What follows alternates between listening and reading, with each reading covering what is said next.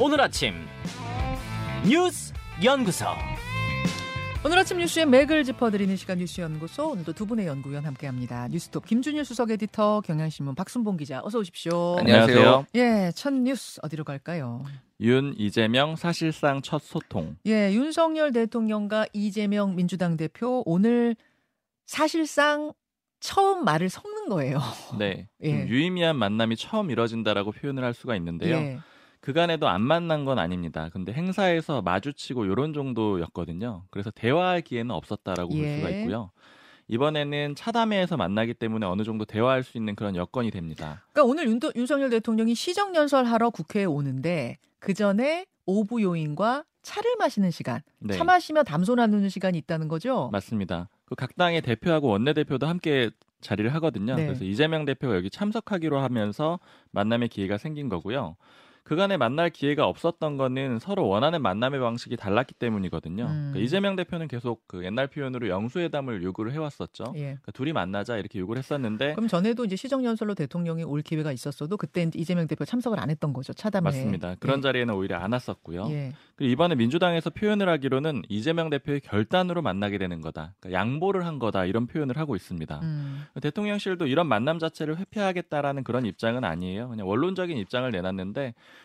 국회에서 지도자들 만나게 되면 목소리를 잘 경청하겠다 이런 입장을 내놨습니다. 예. 어찌됐던 간에 좀 주목이 되는 거는 지금 여권의 기류 자체는 조금 바뀌고 있잖아요. 표면적으로라도요. 네. 그러니까 서울 강서구청장 보궐선거 패배 이후에 지금 야당과의 대화를 해야 된다. 이런 요구를 하는 사람들도 좀 늘어나고 있고요. 이런 음. 시점에서 어찌됐던 간에 만남이 이뤄졌기 때문에 좀 주목이 되는 상황이고요. 음흠. 다만 구조적으로 보면은 뭐 깊은 대화하긴 좀 어렵습니다. 사람들이 많이 있는 상태고요. 그렇죠. 그리고 또 두 사람의 태도 자체가 변한 건 아니잖아요. 그래서 음. 이제 깊은 대화가 나오진 않을 것 같습니다. 그리고 어제 이재명 대표 측에 좀 물어봤습니다. 이제 이렇게 만나게 되는 거 결단이라고 했는데 그렇게 한 이유 뭐냐, 배경이 뭐냐 이렇게 물어보니까 예, 예. 사실 속내로는 이렇게 얘기를 해요.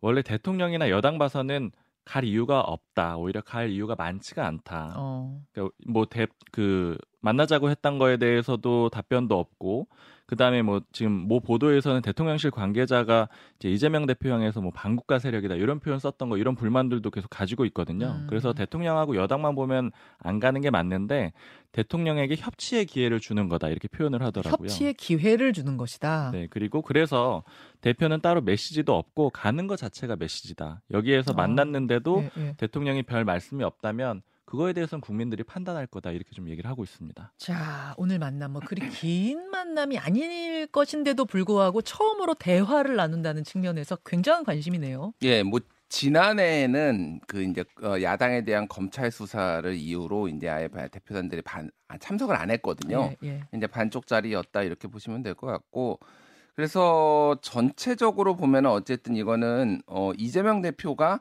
아, 나는 어쨌든 진정성 있게 만나려고 하는 지도자 야당 지도자고 그래서 우리가 조금 양보를 한다라는 거니까 여러 가지 이제 조건들이 있었잖아요. 음. 양자 그러니까 영수회담 하자고 했다가 예, 예. 김기현 대표가 하자고 하니까 그러면 삼자 회담 하자고 했다가 조건과 형식을 굉장히 따지면서 여러 거좀 이렇게 줄다리기가 있었는데 음. 뭐 어찌됐든 보는 게 어 이 꽉 막힌 전국을 푸는 거 아니냐. 그러니까 야당 대표가 좀 더 저 솔선수범하겠다 이런 걸로 좀 보, 보시면 될 것 같습니다. 그리고 또 하나는 이제 이제 이 여야 간에 쓸데없는 정쟁 이런 거 좀 하지 말자. 이런 게 신사협정 같은 게 좀 맺어졌잖아요. 그러니까 음. 예전 플래카드 맞아요. 같은 거 다 뜯어내고 그리고 이제 고성 어, 국- 본회의에서 야유 고성 뭐 이렇게 피켓 않기. 피켓 들고 뭐 이렇게 항의 시위. 항의 시위 이런 음. 거안 하는 이런 거를 좀 여야 협정을 맺은 상황이잖아요. 네, 네.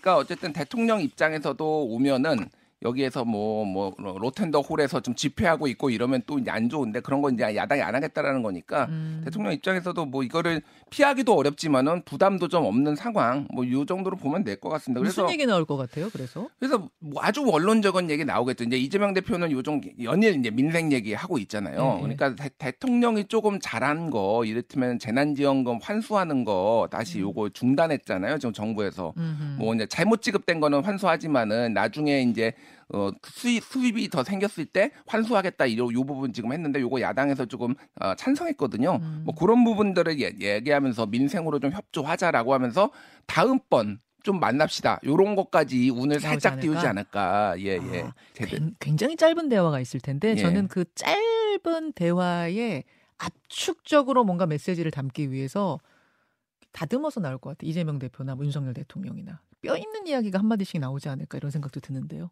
네, 보겠습니다. 네. 두 번째 이슈로 가죠. 김포 서울 편입. 국민의힘이 김포시를 서울로 편입시키는 걸 추진하겠다. 당론으로 추, 추진하겠다. 어제 갑작스럽게 발표를 했어요. 네, 깜짝 발표를 했습니다. 김기현 대표가 어제 김포 한강 차량 기지에 가가지고 간담회를 했거든요. 예, 여기 예. 가- 애초에 갔던 목적 자체는 김포 골드라인 지하철 문제 좀 심각하잖아요. 이거 문제 해결하겠다라고 간 건데 여기에서 사실상 국민의힘의 첫 번째 수도권 총선 공약을 깜짝으로 던진 겁니다. 어, 김기현 대표 표현을 전해드리면 네. 당 내부적으로 검토한 결과 김포를 서울로 편입하는 게 바람직하다라는 결론을 냈다. 음, 당론으로 정하고 추진하려고 한다. 그러니까 어느 정도는 굉장히 확고하게 좀 얘기를 한 겁니다. 음. 근데 근거는 이런 걸 냈어요. 그러니까 서울이 다른 대도시랑 비교해 보니까 좀 좁더라. 뭐 런던, 베를린, 뉴욕하고 비교를 했는데 인구 대비 좀 좁다라는 거예요. 그래서 면적을 넓혀야 한다. 음. 또 김포 시민들이 원한다. 음. 그리고 이렇게 합치는 게 행정 편의적으로 유리하다. 그리고 서울의 균형 개발에도 도움이 된다. 이런 논거들을 댔습니다. 그러면 김포만이에요? 아니면 서울하고 인접한 다른 곳도 이 논의 대상이 되는 거예요? 열려 있습니다. 그러니까 김포시만 하겠다는 건 아니고요. 그 서울하고 인접한 다른 경기도 지역들도 네. 주민들이 원하면 같은 기준에서 검토를 하겠다라는 거예요. 즉 어. 다른 도시도 열려 있다라는 겁니다. 어허. 이 타- 대통령실이나 서울시는 협전 협의는 없었다 이런 입장인데 음. 오사훈 시장이 다음 주에 그 김포시장을 만날 거거든요. 네. 이제 논의가 좀 본격화할 걸로 보이고요. 예. 민주당에서는 굉장히 뜬금없다, 신중하게 검토할 사안이다 이런 입장을 내놨습니다. 이게 해, 그, 저, 정부가 발의하는 방법도 있고 국회의원이 발의하는 방법도 있는데 어느 쪽이 됐든 간에 다 국회를 통과해야 되는 거잖아요. 맞습니다. 그렇죠?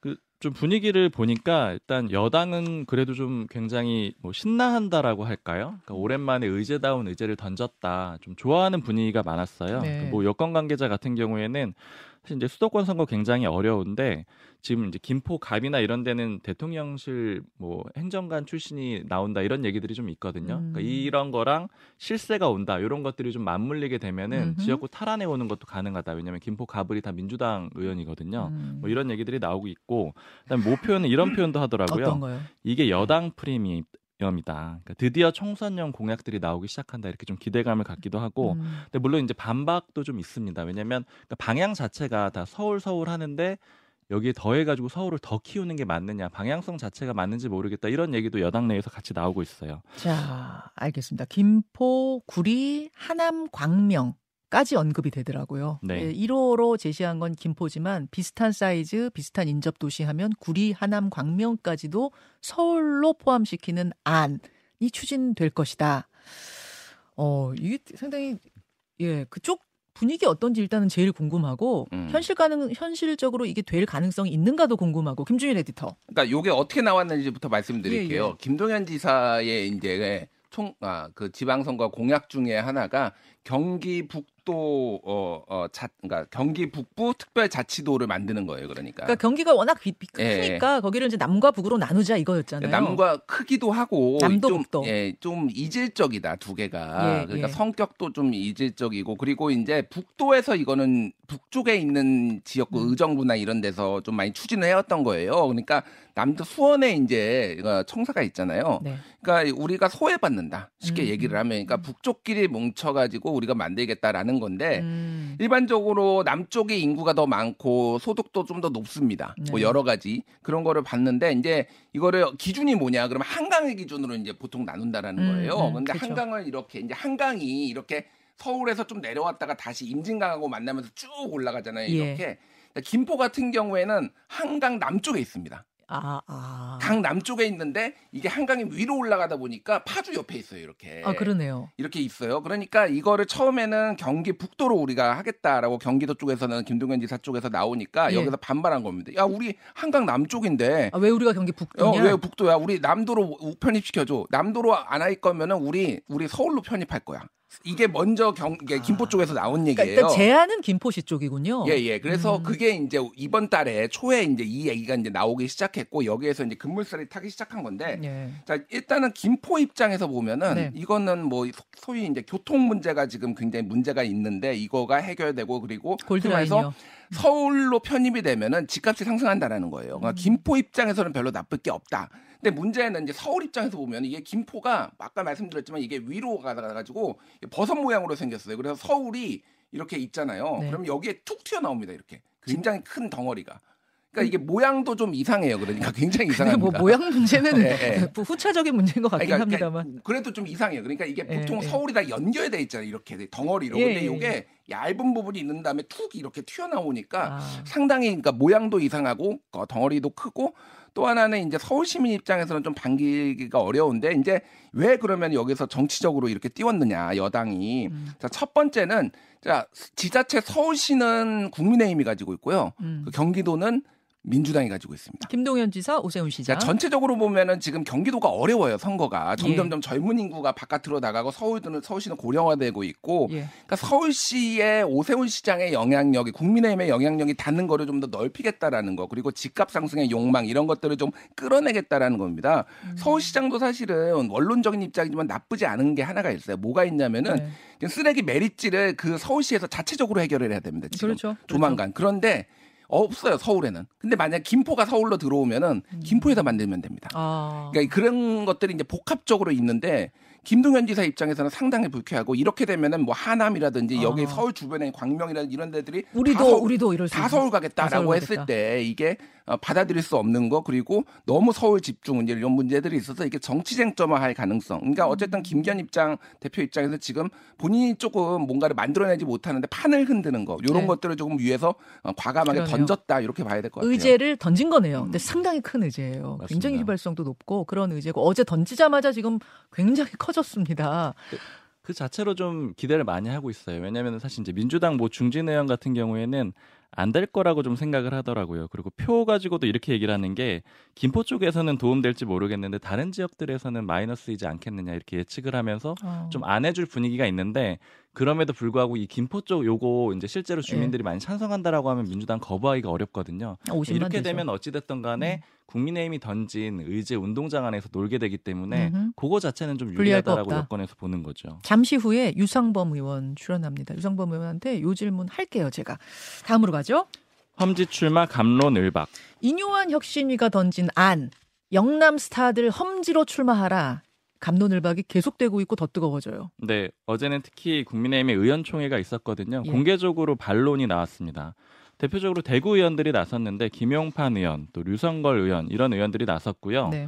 특히 김용판 의원 같은 경우에는 이제 공개적으로 얘기를 한 건데 비공개 회의에서도 얘기하고 나와서 기자들한테도 얘기를 한 거예요. 음. 그 인유한 위원장이 낙동강 하류 세력 뭐 뒤로 빠져라 이런 표현을 쓴 적이 있는데 네. 이거 정중하게 사과를 해라. 그리고 해당 행위에 가까운 언동이다 이렇게 비판을 했습니다. 해당 행위라는 얘기가 나왔어요. 네. 근데 요거 가지고는 조금 논란이 있는 게 이제 모 의원이 하는 얘기가 이거는 위원장 되기도 전에 한 얘기인데 너무 꼬투리 잡기 같다. 뭐 이렇게 표현을 하기도 했습니다. 이게 실제로 인유한 위원장이 혁신 위원장 되기 전에 했던 인터뷰 발언입니다. 음. 그리고 아까 말씀하신 스타로 언급했던 김기현 대표도 뭐 뚜렷한 입장을 보이진 않았어요. 혁신위에서 아직 제안을 해온 바가 없다. 뭐 아이디어 차원이다. 이런 정도로 반응이 나왔습니다. 음, 음. 영남권에선 사실은 반발이 굉장히 큰데 공개적으로 얘기를 잘 못해요. 뭐 그 대구 경북 쪽 그 의원하고 얘기를 해보니까 이런 얘기를 하더라고요. 국회의장이 대구 경북 지역에서 나온 게 20년도 넘었다. 어. 그리고 경북 지역 보면은 재선이 가장 다선이다. 그러니까 음. 이런 이렇게 되다 보니까는 뭐 사업 같은 게 잘 안 된다. 그런데 우리는 맨날 잘하려고 하면 자른다. 이런 불만들이 있거든요. 그리고 여, 부글부글 한 건 사실이군요. 그렇죠. 그리고 여기에 더해서 영남권 빼주고 그 자리에 대통령 측근이라든가 뭐 친윤그룹 인사들 넣어주려고 하는 거 아니냐 이런 의심도 같이 있는 겁니다. 자, 김준 에디터. 이건 예. 어떻게 될 것 같아요?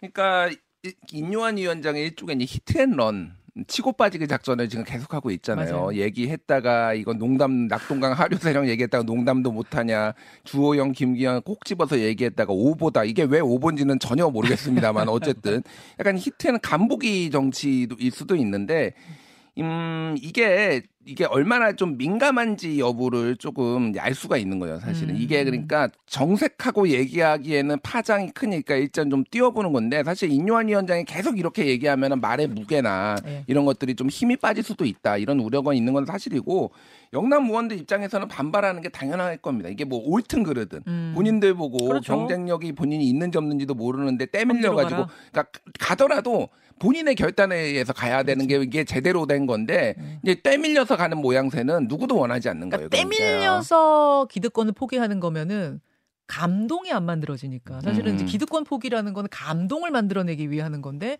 과연 이런 식으로 해서 감동이 있겠느냐 이불 이불만인 것 같더라고요. 그렇죠. 특히 이제 뭐 당 지도부인 뭐 김기현 대표 같은 경우에도 아직 제안온 바가 없다. 정식으로 제안하면 말할 기회가 있을 것 하면서 아끼는데 이제 본인이 언급된 것에 대해서 네. 상당히 좀 불만 뭐 아니면은 조금 이제 답답한 뭐 이런 것들이 좀 숨어 있는 것 같습니다. 오늘 이거 돌쇠 토론 있거든요. 돌쇠 토론에서 더 풀어보고 정쿨쇼까지 가보죠. 수고하셨습니다. 감사합니다. 김현정의 뉴스쇼는 시청자 여러분의 참여를 기다립니다. 구독과 좋아요, 댓글 잊지 않으셨죠? 알림 설정을 해두시면 평일 아침 7시 20분 실시간 라이브도 참여하실 수 있습니다.